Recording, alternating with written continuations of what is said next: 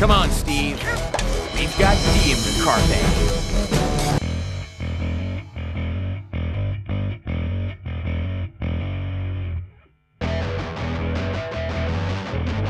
Failure is not an option. It's a problem of motivation, all right? Boy's got a mouth like a cannon, always shooting it off. Yeah, something like that. It's the good stuff.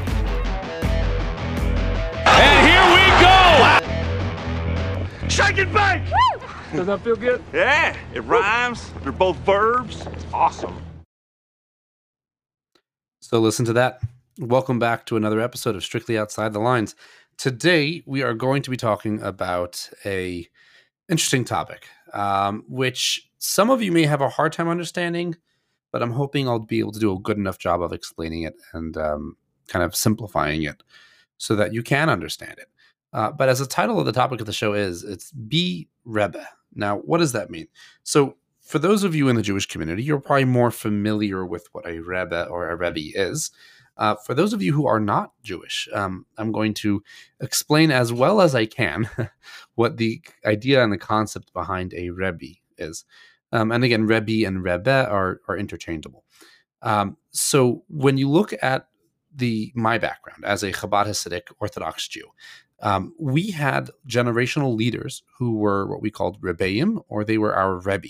And really, what they are is they are a rabbi. Some people call them the, the grand rabbi. Um, and they were really the, the leaders of the Jewish generation. Now, now, think in terms of Moses, right? I mean, everybody's familiar with Moses. So, for each sect within Judaism, every sect has their leader. And for the Hasidic movement, we have our rebbe. Um, and typically, each of the Hasidic movements have their own Rebbe, and there's big Rebbes, there's little Rebbes, and whatever it may be. But within the um, Chabad Hasidic sect, we had seven Rebbes, or nine if you count kind of the two previous ones that, that, that came really before that really introduced um, Hasidism to the world. Now, to back up even further, Hasidism or Hasidic philosophy is you've probably heard of Kabbalah, um, but really what it is is it's Jewish mysticism brought down into a tangible way for the average person to understand. Um, Kabbalah is really kind of that esoteric, very mystical um, Jewish philosophy, and Hasidism or Hasidus um, really it, what it does is it takes Kabbalah and it makes it a lot simpler, a lot understandable, a lot more understandable. So if you trace the lineage of the the the Hasidic movement and the Rebbe um, or the Rebbes that came from it, um, so we mentioned in a previous episode there was a rabbi whose name was Rabbi Yisrael Baal Shem, and otherwise known as the Baal Shem Tov, which means again the master of a good name, and he was really the one who brought Hasidus, Hasidic philosophy, into this world. Before he was around, it was not something that the average person had access to, um, and it really it didn't exist for most people. But what he did was he not only did he highlight the simple Jew, the simple person, and how even simple acts really connect an individual to God. Um, you know, whether you're a wood chopper or a water carrier, you know that that was your that was your service. You didn't have to be a great sage in order to serve God. So he was really the one who it completely rewrote our our thought process on connecting to to God, and a lot of that was through his Hasidic philosophy. Now, as far as Chabad is concerned, because again, I'm a member of the Chabad Hasidic community, um, our first Rebbe, our first leader was the the Alter Rebbe, um, and he was again he was the first he was the first Rebbe from the Chabad dynasty, and he was living around the times of Napoleon. As a matter of fact, Napoleon's war had a lot to do with um, the Alter Rebbe, and and he had a big influence on. He was really more the side of, of Russia and whatnot. Um, but th- there was a lot of interconnectivity there. So, you know, then you have another six generations, which leads to the seventh generation, which really is where kind of like I come into the picture. Um, my Rebbe, though I never got to meet him in person, uh, his name was Rabbi Menachem Mendel Schneerson. And um, he lived, well, he started off in Europe and then he, they moved to America in the 40s during the war. Um, along with his father-in-law. And I'm, I'm for those of you who are listening from the Jewish background, obviously the timeline's a little bit skewed, but I'm trying to keep things brief here.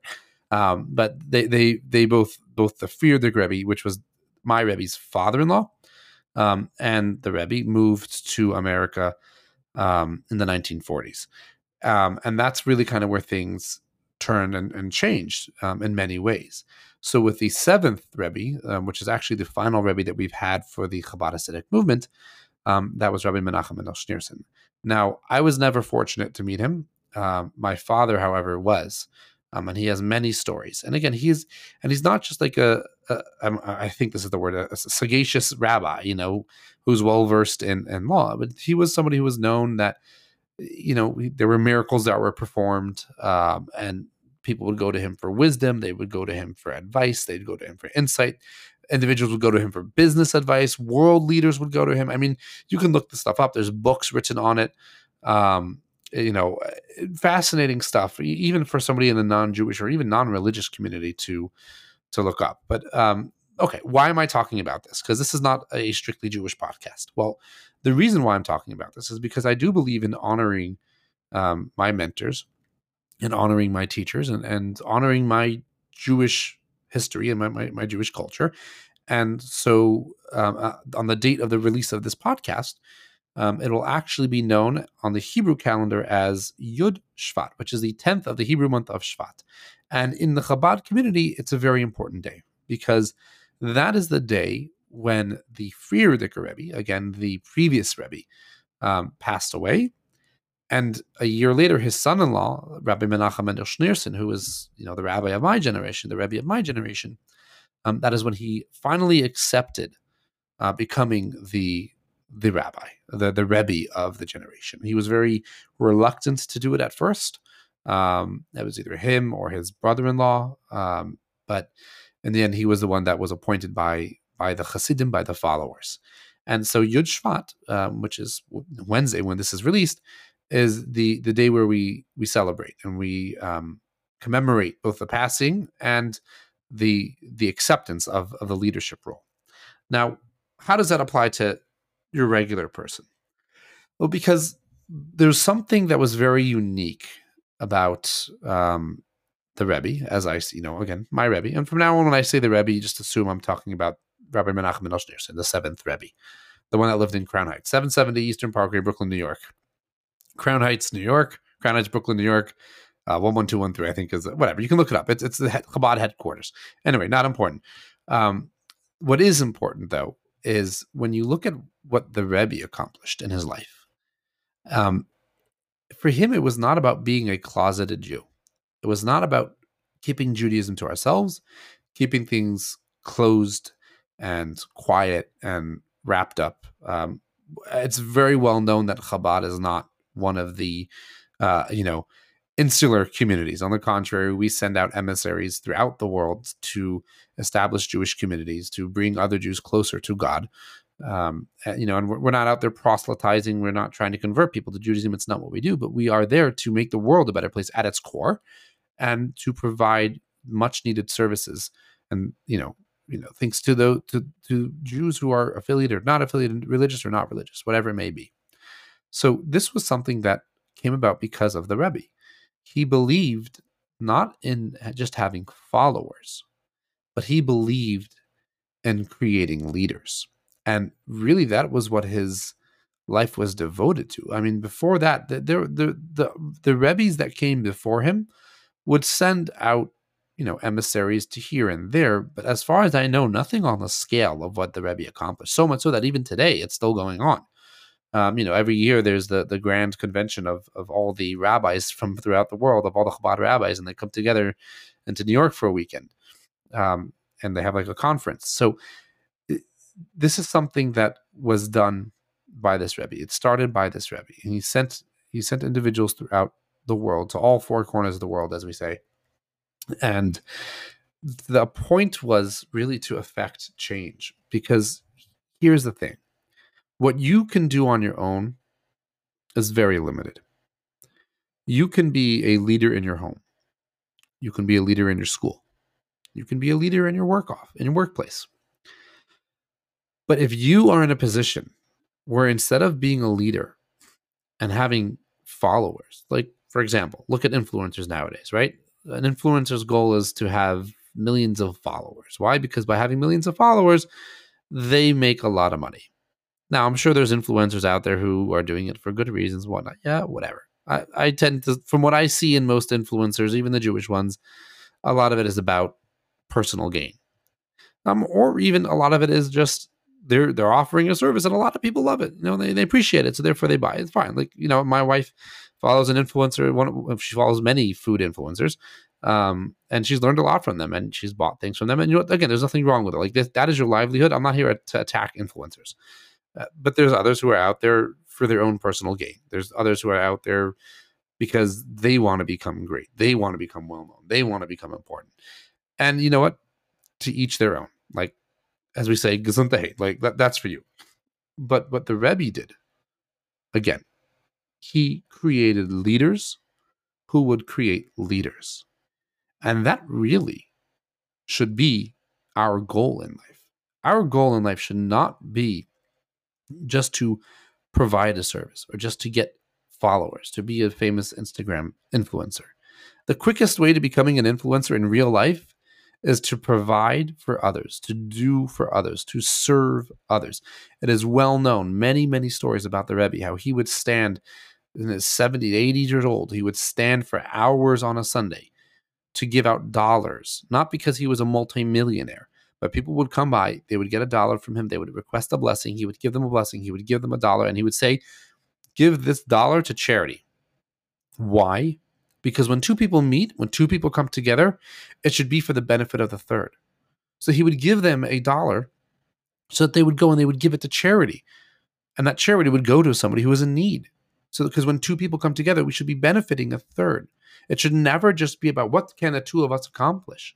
What can I accomplish for myself? What can you accomplish for myself, for yourself? It should be how can we come together and do something for the greater good? How can we do something to benefit somebody else?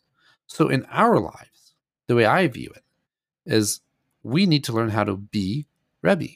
We need to learn how to be that person who is so influential, and not just in our own personal lives, but in the lives of others, that it'll cause a ripple effect. A ripple effect that will get other people to start doing good for other people. Because here's the amazing thing, you know, the Rebbe sent out emissaries, and a lot of them went to college towns and college campuses, and by providing a home for these college, Jewish college students to, to, to be able to go to on Fridays when they were away from home and to have a nice warm meal and a nice warm house with some chicken soup and matzo balls. What ended up happening from that is a lot of um, individu- individuals, young Jewish individuals, ended up deciding to, who were not religious, decided to become religious. And a number of them ended up becoming emissaries later on in their lives. So you have an 18 year old kid who's going to college, he's greeted warmly by a rabbi, eats matzo ball soup, talks to the rabbi about life. The rabbi is there to serve him. As this guy grows up, he decides, you know what, he's not going to become a lawyer or a doctor. And again, not that there's anything wrong with that. Or he decides he's not going to go the path that he was going to go down. He decides, I'm going to do the same. I'm going to give what was done for me. And now you have the Rebbe, who is a leader, creating a leader in his emissary who has now created a leader and one of the students that he led, that he brought closer to God. Not that he made him religious, because that is not the point. And I think any of these emissaries out there who think that the point is to make somebody religious, you're missing the point. That was not the Rebbe's goal. The goal was never to make somebody more religious. The goal was to bring them closer to God. How do you do that? By bringing them closer to themselves. Now, a side effect of doing that is that they will most likely end up becoming religious. But whether they become religious to our standards or somebody else's standards is not really important. The question is do they now have a personal connection with God? Do they have a personal relationship? Because a person's relationship and a person's religiosity is between them and God. My religiosity has nothing to do with anybody else other than my connection to God. The more I am connected to God, I tend to be, the more religious I will be the less connected I am, the less religious I'll be. Why? Because religion is the practice of that relationship with God. When I put on my tefillin, my phylacteries, the, the leather straps and, and boxes that we wear in for prayer, when I put them on, it's because of the relationship that I have with God. God told me through the Torah, this is what He wants us to do. The fact that I keep kosher, that's because I have a relationship with God. And I think if you look at it, a lot of the people who aren't religious don't necessarily have a relationship with God. And again, they don't. They don't. You don't have to have one to have the other. On on the contrary, the relationship comes first. But this is something that I think that the Rebbe understood more than many of us even did. And, and there's stories again where you know an individual who's a reformer conservative or a reformer conservative Jew will go to the Rebbe and say, "Oh, I, I don't do that because I'm reform." And the Rebbe said, "What's reform?" The Rebbe didn't believe in these titles. He didn't believe in reform, conservative, whatever, maybe orthodox. He believed that you were born Jewish. Therefore, you had a responsibility to yourself and to God. And it's again, it's the same thing. The, the, thing is here, again, you can apply this to any religion, really. Is the goal really to get the person to do the things that are supposed to be done, or is the goal to get them to connect to God? The goal should be to get them to build a relationship and connect with God, whether that's yourself or whether that's somebody else. But by learning how to be a Rebbe for ourselves and for the people that we lead, and to then create other leaders that is where we start to affect change in the world because the amount of good that the Rebbe was able to do in his lifetime, he could never have done it on his own. It was only because of his influence and the fact that he created other leaders to do that for him. And here is the thing it's not cookie cutter, there's no one way to affect change.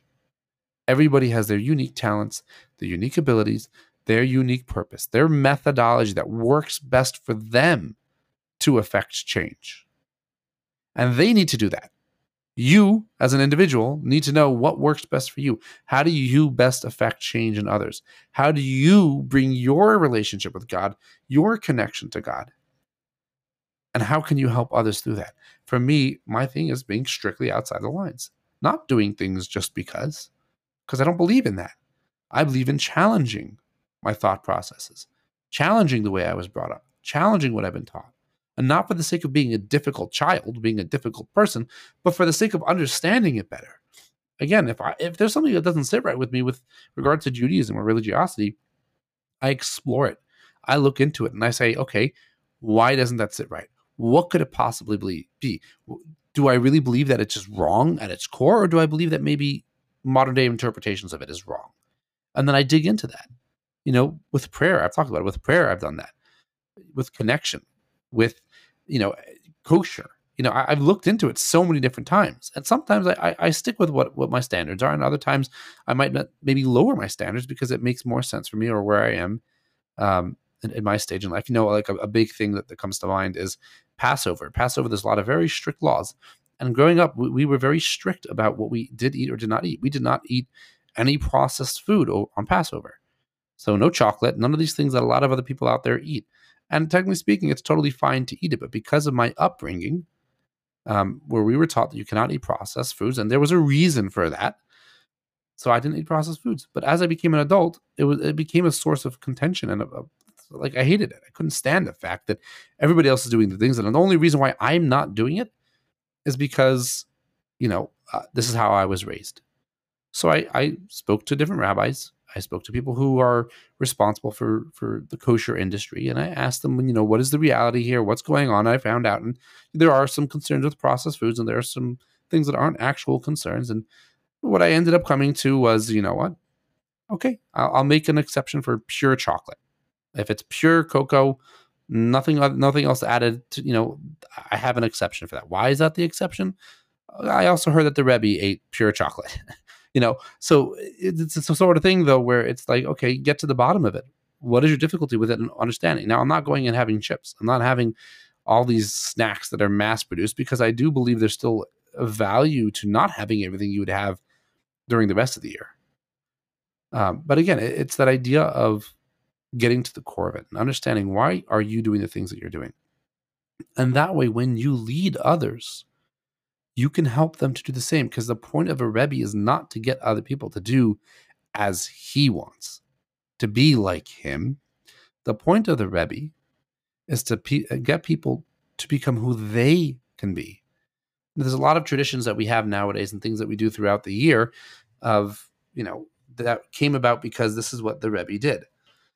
And some of it's beautiful. And others is just absolutely ludicrous. Um, like uh, there, we get in so much trouble for this. Um, there was a a educational video I was watching where an individual was talking about the Rebbe's Passover Seder and how every year he would use Vanity Fair napkins. So if you can, you should try and use Vanity Fair napkins. Vanity Fair is a it's a it's a, a brand of napkins. And I'm sitting there and I'm looking at this. I'm like, this is absolutely ridiculous. The reason why the Rebbe used Vanity Fair napkins was because at the time that was the nicest brand of napkins that was available. I was, I think it was the only nice brand of napkins that was available. And not only that, even if there were other van, other brands, that was the brand that was sold on on Kingston Avenue, which is down the block from the Rebbe. So the person who was in charge of buying the household supplies for the Rebbe went to Kingston Avenue, bought a nice set of napkins, you know, throw a nice set of throwaway napkins, which happened to be Vanity Fair, and that's why the Rebbe used it. Uh, using Vanity Fair because that's what the Rebbe used. It's absolutely ludicrous. Nowadays, there's a lot there's napkins that are a lot nicer than Vanity Fair, and we shouldn't be using Vanity Fair napkins just because the Rebbe did it.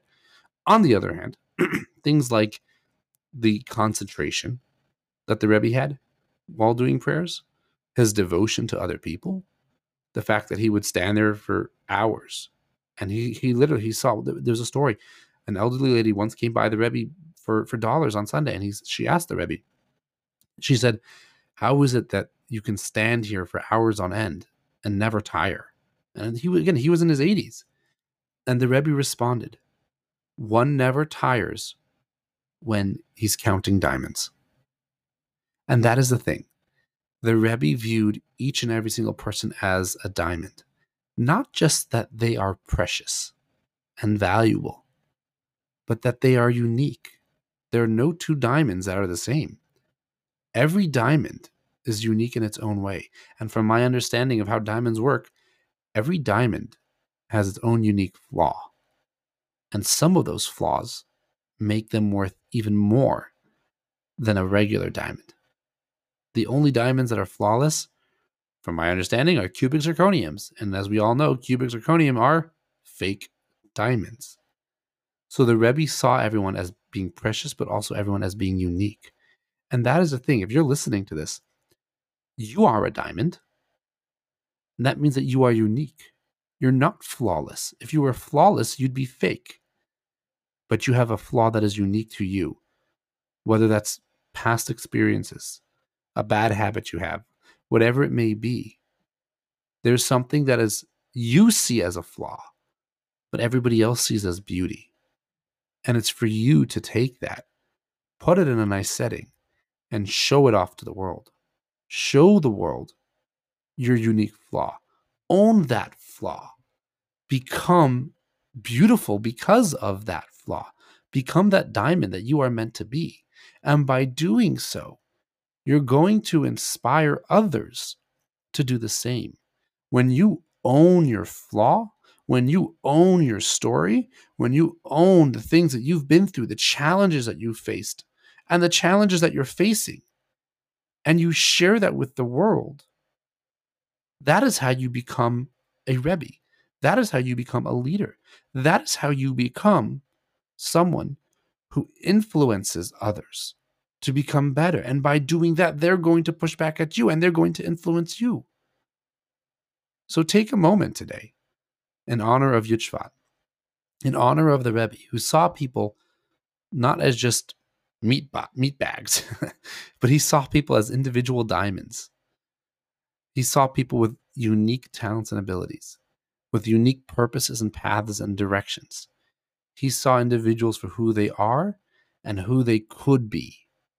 So take a moment to think to yourself who am I? Who could I be? What are the flaws that I see in myself that I think I need to get rid of? But how can I use those flaws? How can I use those challenges? How can I use those things that I feel are holding me back, keeping me from achieving more? How can I use those things that I don't like? And how can I use them to do good? How can I use them to do more?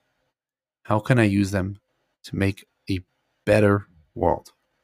How can I leave my impact on this world? Welcome to the conversation. If you enjoyed this episode, it would mean so much to me if you would let me know by hitting that follow button and the notification bell so that the next time I release an episode, you'll be notified and you'll be able to listen to it. Additionally, it would help me immensely if you could leave me a rating and, of course, write a review. I would love to hear back from you from your feedback, whatever it may be. So please be sure to reach out either through my email, through any of my social media platforms, or by leaving a voice note.